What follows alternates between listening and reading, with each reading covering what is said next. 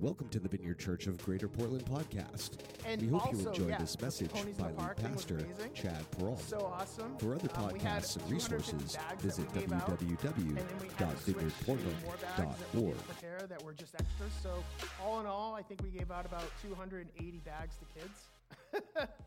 so if you count women and uh, if you count children and, and dads and moms, I mean, we could have had easily close to 400 people there throughout the day. So it was pretty crazy. It was pretty awesome. And it felt so not stressful. It felt so not stressful. And it was because we had such amazing volunteers. And I just wanted to thank you, all of you who volunteered and helped out set up, breakdown throughout the whole event. Um, it really made things easy. Um, it really made things flow smoothly.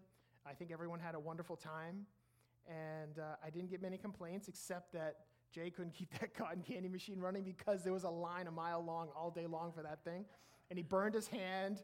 And he went to go put his hand in the river to like soak his hand. And I had to like pitch in. I, had to, I got a call out of the bullpen to kind of relieve Jay for a little bit. And we were struggling with that thing all day. Finally, we just had to cut the line off. And I was the bearer of bad news. But hey, that's the way it works. So, but I want to thank you guys for joining us and being a part of that. Um, it was such a wonderful event. And, um, we'll do it again because it seems like a hit. You know, who doesn't like ponies? I mean, come on now. I wish I could do it. But anyway. All right, so let's transition this morning. I'd like you to take your Bibles out. Uh, we are continuing in our series called The Attributes of God. Uh, so I'm going to be in 2 Timothy, 2 Peter, Isaiah 6, uh, just to look forward into this uh, message this morning. Uh, so this morning, uh, we are focusing on the attribute of holiness, God's holiness. And you may think to yourself, geez, how do we describe that? And let me just tell you, I have no idea. I really don't. Um, I'm going to kind of bring forth what I think the word tells us about God's holiness. Um, but to a certain degree, this, this attribute that God possesses is more than just something he possesses. It's more than that, it's, it's, it's something that he intrinsically is. Uh, more than any other attribute, the, the, holiness of God, I think, most richly and accurately expresses uh, the, the intricate, intrinsic being of God. That as God exists, he is holy. And, and that his very nature is, is holy.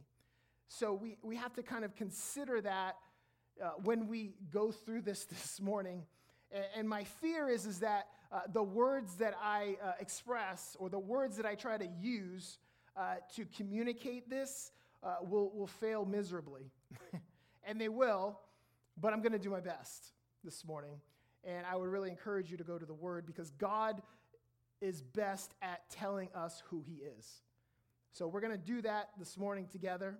Uh, and I'm going to try my best to figure out this with you guys. So, uh, the title of my message this morning is God's Distinct Apartness. God's Distinct Apartness. And that really is a way of describing His holiness. And so, uh, before we kind of dive in, I just want to share with you a, a couple things about how I feel about what we're doing as I, as I kind of do every week.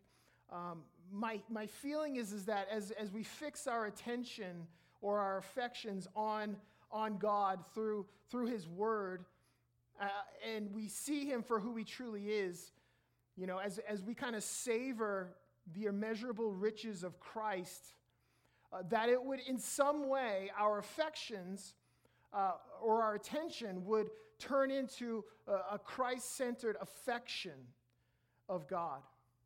And that we would be completely devoted in an ever increasing way to Christ. That is the, uh, the idea around this series. Uh, I've said this before in, in, in, in weeks past. A true worshiper is someone who, did not, who did, desires to know God, whose, whose aim is to pursue God, to discover God, and to, to discover the truthfulness of God, the essence of God, the nature of God as He has shown Himself in His Word. So that is what we are doing is we are coming to God's word and we are asking God, God, show me who you are through your word, through the holy scriptures. It's my conviction that a high view of God, by pursuing the truth of God, a high view of God, produces fervent and passionate and truthful worship that delights in the revealing of God in His Word.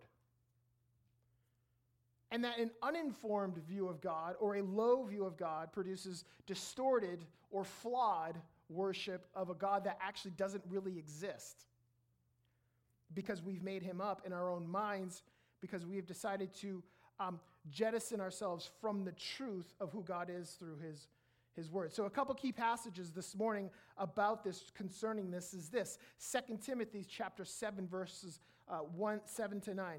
Uh, 2 Timothy 2, 7 to 9 says this Paul says to Timothy, Think over what I say, for the Lord will give you understanding in everything.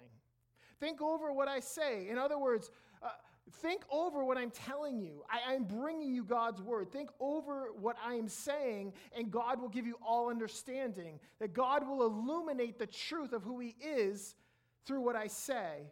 And so there's this harmony, this connection between us being able to um, use our cognitive mind to think on, to ponder, and consider who God is.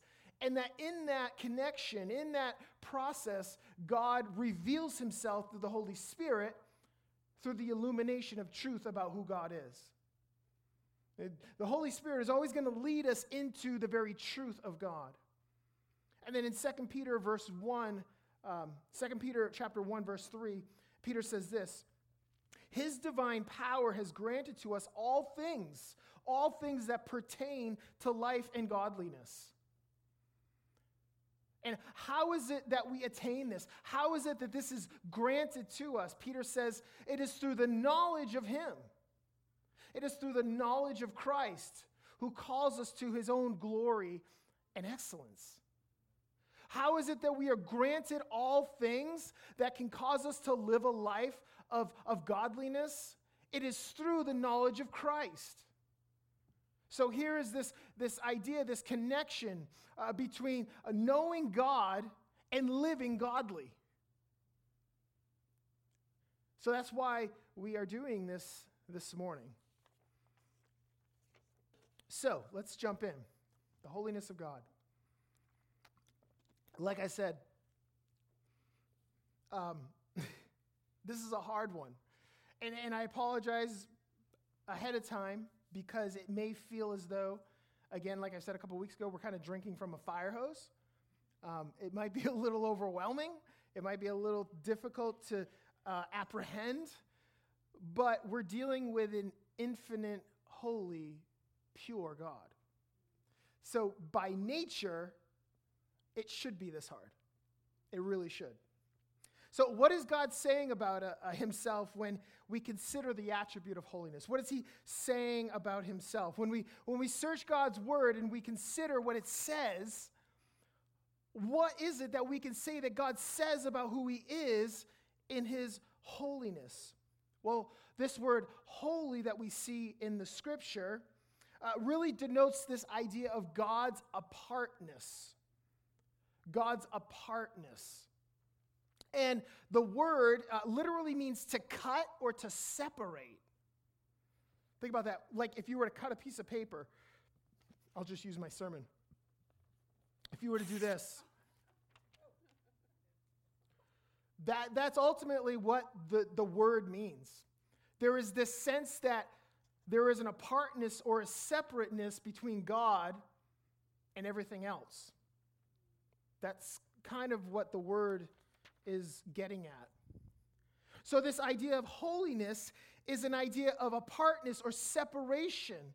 And consequently, because God is separate and apart, that he is to be considered and uh, treated as sacred, not common. That is, uh, to a certain degree, what the holiness of God means. Now, it doesn't mean that God is disconnected from us or unrelated to us, but what it means is, is that God is distinct in his divineness. That, that God alone is divine and shares that quality exclusively with himself. That there's nothing about us uh, that in any way can, can, to a certain degree, represent the attribute of holiness outside or apart from God's touch on our lives. So, so the holiness of God is this sense that He is distinctly divine. It's not something we can necessarily describe, but it really, like I said, it's the intrinsic nature of God. It is the godness of God expressed in his holiness. Simply stated, it's like this God is unique in his apartness and distinct in his moral perfection and is to be revered as sacred. This is the God that we serve. This is the God that we love. This is the God that has decided to save us. This is the God that decided to come to the earth and live a perfect life and go to the cross and die for me, for you, in our place, to reconcile us back to our holy God. God's holiness, to a certain measure, declares his intrinsic nature. And here's the really amazing thing that every attribute about God sort of coalesces, it, it kind of groups around this idea of holiness. So, God's love, because God is holy, God's love is a holy love. Uh, because God is holy, His mercy is a holy mercy. His grace is a holy grace. His wisdom is a holy wisdom. And his wrath is a holy wrath. God's holiness renders him uh, intrinsically matchless, unequaled, unrivaled, incomparable. So let's talk about a couple aspects here of his holiness. God is holy in essence. He is holy in essence. First point God's holiness resoundingly demonstrates his holy otherness and advances his distinct apartness. That is God's holiness in his essence. It most emphatically declares this otherness, and it's perfectly communicated and precisely declared in His Word. God's holiness speaks to the reality of Him being distinguished and distinct above all other things, above all creation. It is the distinctness of His divineness, it is the separation of Him from everything else. That is God's holiness in his essence. In other words, there is no God, or there is only God, and then there is everything else. He's separate, a cut above, apart. I know for some of us, and for me included, I can sort of I understand this idea a little bit. Let me give you a, a bit of an illustration. So, uh, even today, but more so when I was younger, my mom can attest to this, um, when, when I was given dinner at night as a young child, I had this, I don't know what you would call it. It was not a phobia, but it was a, um, how do I want to describe it? It was a habit, maybe, where if my mom was putting dinner on the table, what I would do is, is I would take every part of the meal, and whether it was like chicken and vegetable or mashed potatoes or whatever, I would have to separate that out from each other. I, I couldn't even have things touching one another on the plate. it was, I had to eat one and then maybe eat a little bit of the other and then eat a little bit of the other. But uh, they all had their own space and they couldn't touch and they were, they were separate. And uh, it was something I just had to do. I don't know why. And to a certain degree, Gracie's the same way in the sense that when we have burritos for, for dinner at night, sometimes we'll cook up meat and refried beans, right? And corn and rice, and we'll, we'll throw it all in and wrap it up. Not Gracie. she doesn't even get a burrito, she just gets three things on her plate separately. God is, in a sense, kind of like that. He's separate, He's apart, He's distinct. There is God, and then there is everything else. For Jackson, a good illustration for food would be for Jackson on the negative side, there's broccoli and then everything else because he can't stand it. There's nothing like broccoli for him. And then on the positive side, there's mashed potatoes, and then there's everything else. That's Jackson. Mashed potatoes are like his thing. But it's kind of like that with God to a certain degree, if we can get a visual. Let, let me say this to you guys God, in his holiness, means he's not common. And that everything that he has uh, ascribed and possesses is, is for his purpose and his use only, that God will not use anything that is uh, common because he is not common. So anything that is uh, ascribed to God or that God wants to possess uh, would considered to be holy or sacred because God is not common. He is not common, but he is incomparable. His love is not ordinary. His, his ways are not familiar. His truth is not average or mediocre. Nothing about God is commonplace. Nothing he accomplishes is run of the mill. His ways are not predictable. His correction is not conventional. And his grace is not garden variety. That's the holiness of God.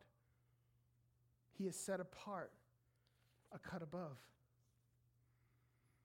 He profoundly heralds the exclusive class that only he reserves the right to be in.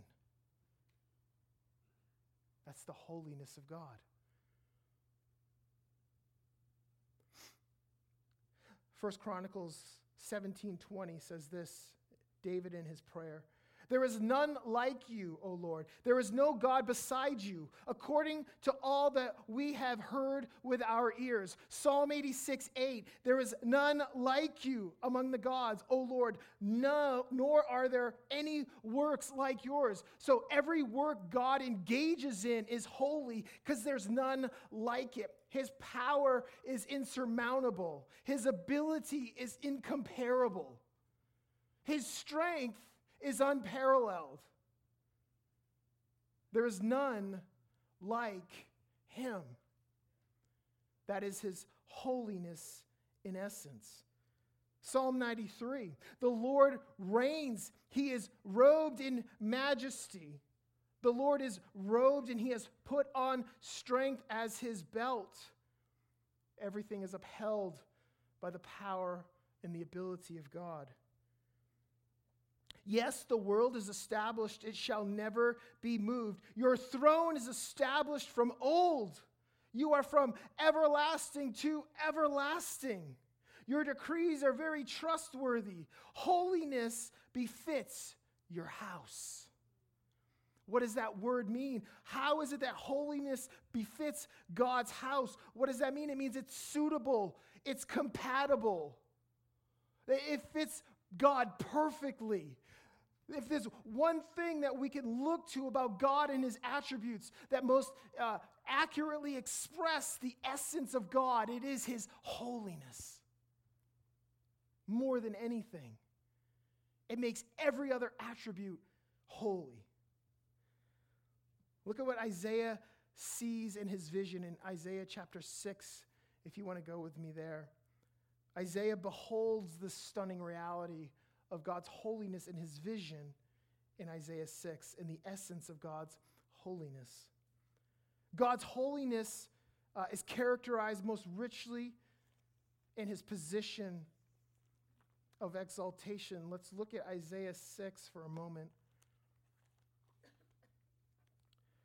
It says here, In the year that King Uzziah died, I saw the Lord sitting upon a throne, high and lifted up, and the train of his robe filled the temple. Above him stood the seraphim. Each had six wings. With two he covered his face, and with two he covered his feet, and with two he flew. And one called to another and said, Holy, holy, holy is the Lord the whole earth is full of his glory. God is holy, therefore seated high. God is holy, and his position speaks of his holiness. Why? Because it is high and separated and lofty above everything else. That God's holiness is characterized by his position. That's what Isaiah is seeing here. But not only that, uh, Isaiah says that the train of his robe fills the temple. His holiness is typified by his robe. Uh, if we can think back uh, in those times, um, the king's robe was something that would accurately describe his splendor and his majesty. So, in other words, the bigger and longer the train of the robe, the more authority, the more power, the more splendor that is due the king. And Isaiah says that his robe, it's not just long, but it fills the whole temple. That is typifying the holiness of God the separateness, the apartness, the distinction. So we have him seated high. We have his robe and the train of it filling the dwelling place of where he is. And then Isaiah says is the seraphims, the very ones that are circling the throne, they are covering their face and their body with their wings. Uh, the, they're not even able to gaze upon the holiness of God. That, that that's what we're talking about here. That, that God, in all his splendor, when he's seated high, when Isaiah gets a glimpse of that, uh, it, the very holy beings around him, the seraphim, are, are, they can't even gaze upon him. He's so amazingly, wondrously, magnificently holy. Are you getting the picture? These are the things that make God and render him distinct and apart from everything else. He is sacred and never common. And we should never view him that way or speak of him that way. But in all of our conduct, in all of our thoughts, in all of our speech, that when we herald the name of God, it is in a way that is holy and distinct and set apart and never common.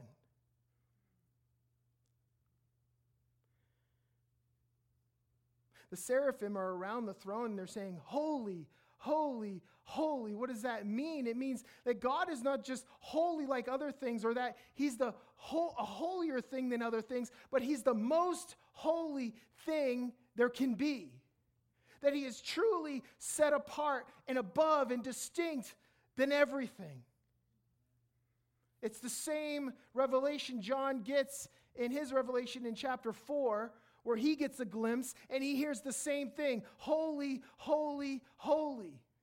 The heavenly hosts are not crying, Love, love, love, or truth, truth, truth, or mercy, mercy, mercy. What are they yelling? What are they decreeing? Holy, holy, holy.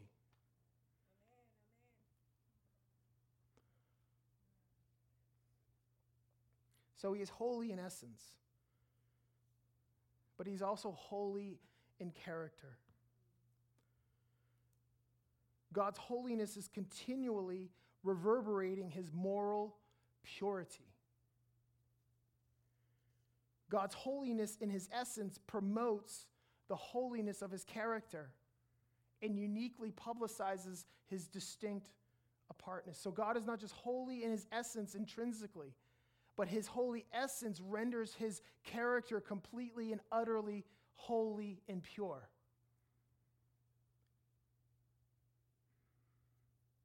So for Isaiah, this picture of God was not simply a picture of God's holiness in his essence, pictured by the throne and the robe and the seraphim.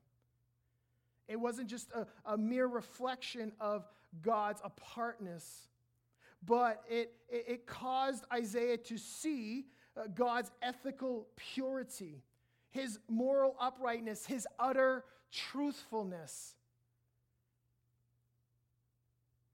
because he's God in his intrinsic nature is flawless in his decisions. He is impeccable in every thought. He is irreproachable in his goodness. That is the holiness of God's character. And Isaiah saw that as the veil was lifted for him in Isaiah chapter 6. This is what it says in verse 4. After Isaiah sees this vision, uh, he goes on to say this and the foundations of the thresholds shook at the voice of him who called and the house was filled with smoke. And i said listen to these words woe woe is me for i am lost. We're talking about the prophet who is speaking the words of god to his people. He says woe is me and then he says to himself i am a man of what unclean lips. And I dwell in the midst of people with unclean lips, for my eyes have seen the King, the Lord of hosts. What is it that we can gain here from Isaiah's reaction to this vision? It is this is that when faced with the stunning otherness of God's moral perfection, it ultimately uh, causes in us a sense of unavoidable self awareness. That when we gaze upon the very presence of God and His moral perfection and His holiness, that it does nothing else but cause us, a finite creature, to look upon and to be self aware of our inability to live up to God's standard. It brings a self awareness that is unavoidable. For Isaiah, there was, this, there was this immediate feeling of sober reverence for God when faced with the wonder of who he is. The presence of holiness should leave us as a creation with that same fear. Not a fear that leads to um, hopelessness, It's a fear that should lead to honor and wonder and amazement and a passionate worship of Christ. God's fear is, is never meant for us to live with despair and hopelessness, but it is to turn our affection, our attention on the pure one that we serve, so that it would cause in us a passionate worship of a God that we love.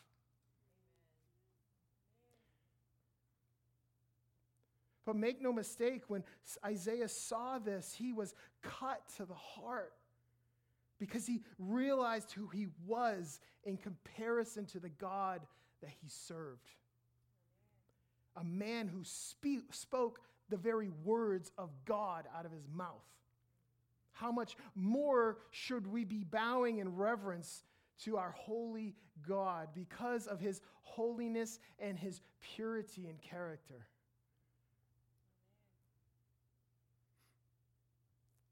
It brings a whole new understanding to the idea of worship when we come in his presence, when we come together corporately.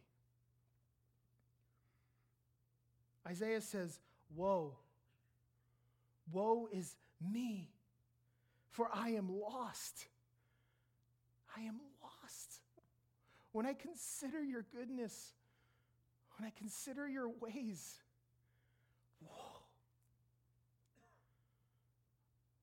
I'm broken. I'm lost.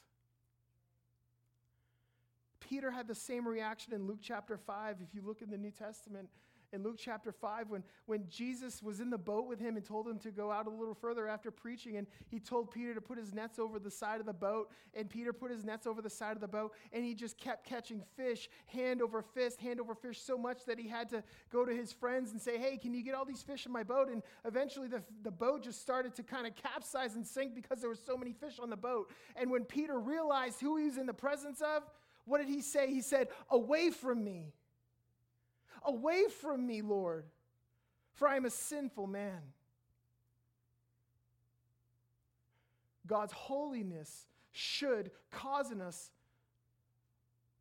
self awareness, not only of who we are, but of who He is.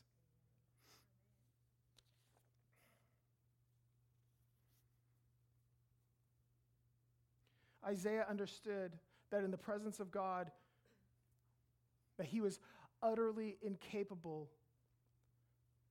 of commanding the direction of his own life. He said, I'm lost.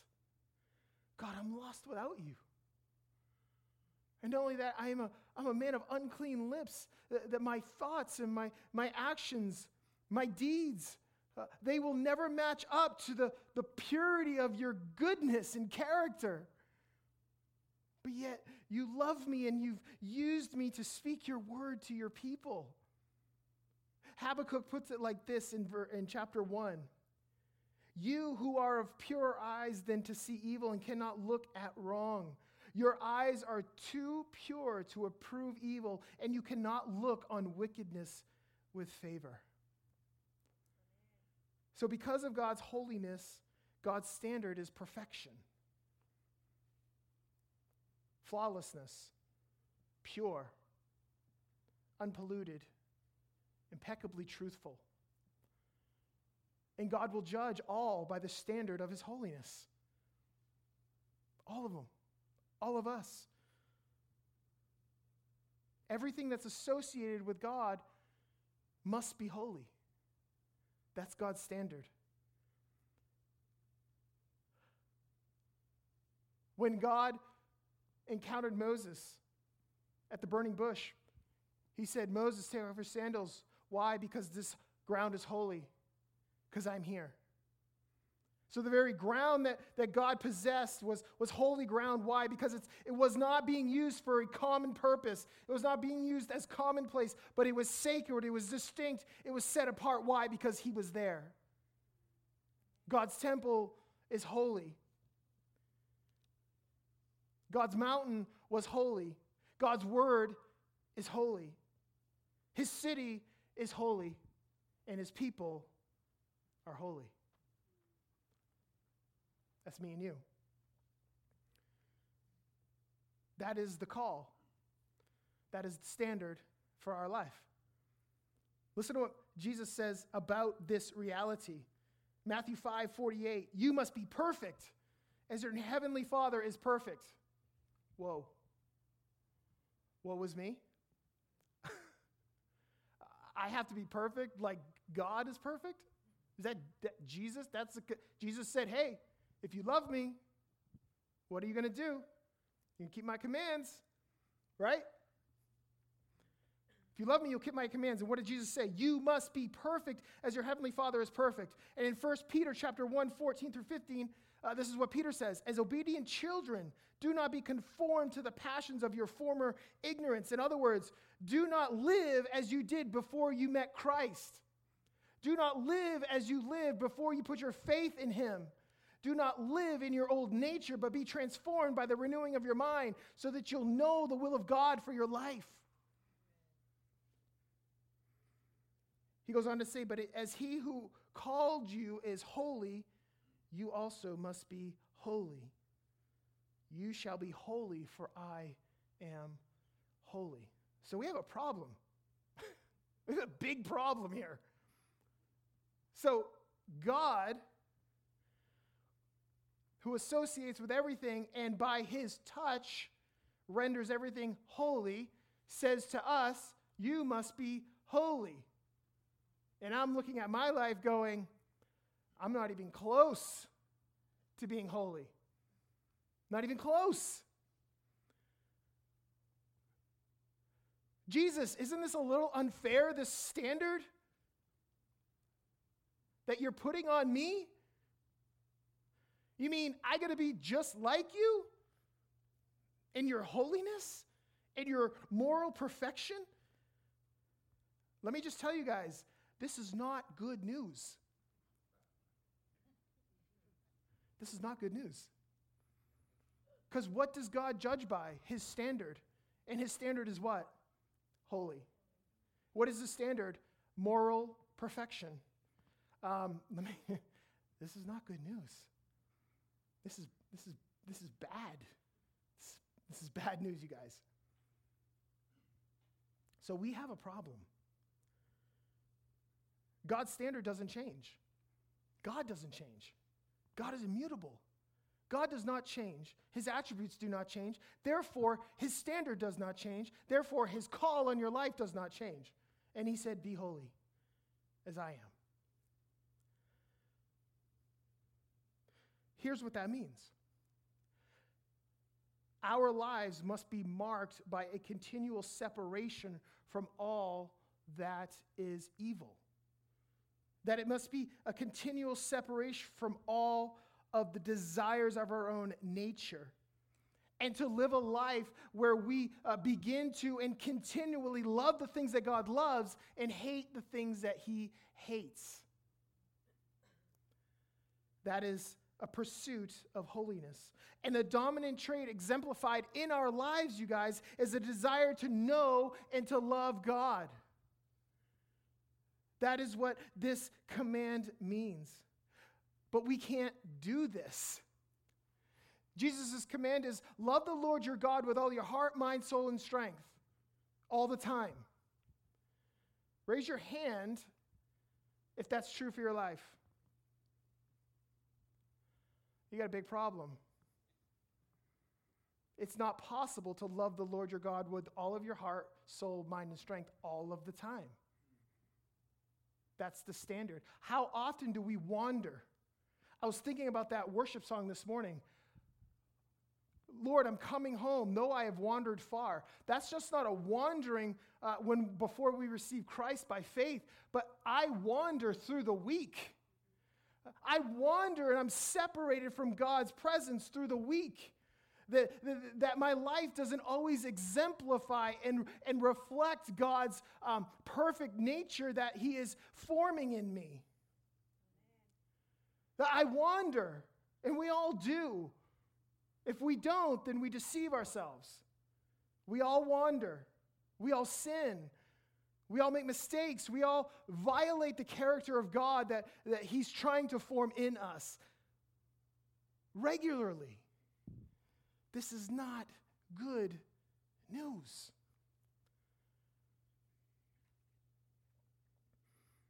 God's standard is His moral perfection, His law, the commandments that He gave. Let me just share with you for a moment that, that God's commandments that He gave His people, right?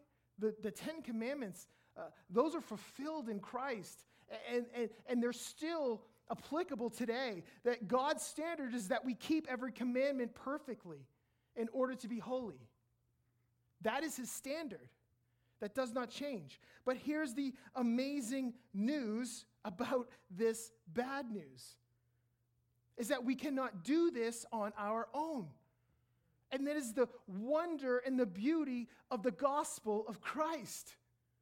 That is the good news that Christ has come and he has lived perfectly, that he has kept every command, and that he is holy, righteous, and blameless. And then he came and lived a life as a man. And he lived it perfectly in perfect obedience to God and that he lived that life and he died for us so that God can see us like he sees him. That is the most amazing news.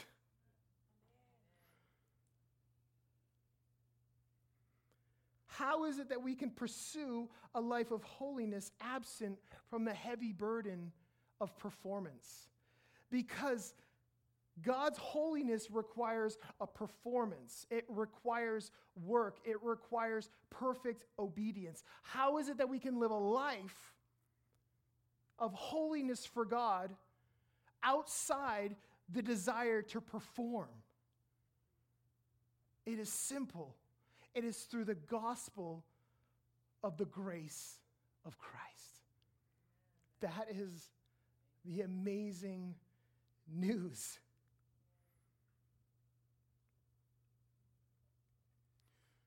Jesus said in Matthew chapter 5 verse 17 he said, "I did not come to abolish the law."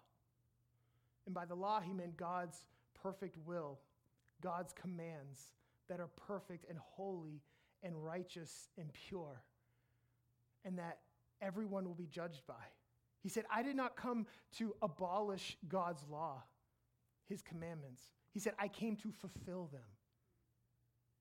I came to fulfill them. What does that mean? It means that he came and fulfilled every demand the law had on me and you to live perfectly, up to God's standard, in accord with his holiness. He came and did that. Then he came as a perfect man and perfectly God, truly man, truly God, and died for each one of us in this room. Why? So that as Paul said in 2 Corinthians chapter 5, so that we could attain the righteousness of Christ as he takes our sin on himself. That is the most amazing news. I, I you got to hear the bad news in order for the good news to be that much greater. If no one hears the bad news, then what makes the good news good?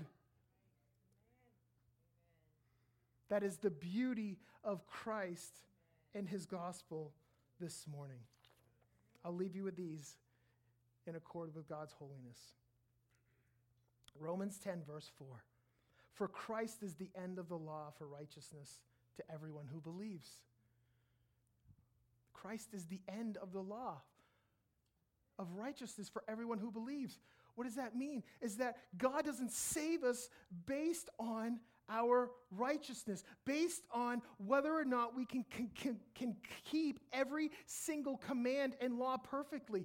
God saves us because we have decided to put our faith in Christ and we experience the grace of Christ, and now the Holy Spirit dwells in us so that our desire is to live for God. So the Holy Spirit comes in when we put our faith in Christ and says, now you're going to have a desire to keep his commands. They don't save you, but my grace, which does, gives you the capacity and the desire to live godly lives. It is his holiness that we desire, but it is a desire not of performance, but birth through grace. That is the message of the gospel. Last one, 2 Corinthians chapter 7 verse 1. Since we have these promises, Paul says, and those promises include being able to understand the good news of Christ, God's comfort in affliction, his reconciliation and his righteousness that is given to us. He said, Because of these promises, beloved, let us cleanse ourselves from every defilement of body and spirit, bringing holiness to completion in the fear of God. What a wonderful promise. What a wonderful declaration that Paul gives us here. That it is through the awe and wonder and amazement of God that motivates us to live a holy life, not based on performance, but based on His grace. That is the beauty of the gospel and the wonder and the power of the Spirit dwelled in us that we can live a life of godliness for Christ, not by way of salvation, but by way of sanctification. That He brings us along through faith in that process, and He's dedicated to us being conformed into His likeness. Amen? That's such wonderful news this morning. I love the scriptures. I love the gospel. I love the Holy Spirit living in us, indwelling us to give us the opportunity and the ability to do this. I love it that God looks upon us with his favor. Why? Because of the righteousness of Christ. I love it that we're no longer condemned. I love it that we're no longer living under fear. I love it that God, when he looks at us, he sees us as righteousness as his son because of the wonder of Christ's work on our behalf. That is the most amazing message, the most amazing news that we can carry to the world. It is one of hope. It is one of love. It is one of joy. It is one of complete freedom. It is one uh, that God has called us to herald with our lives. It is this gospel that we have been charged to declare and to share. Amen? All right, let's stand this morning.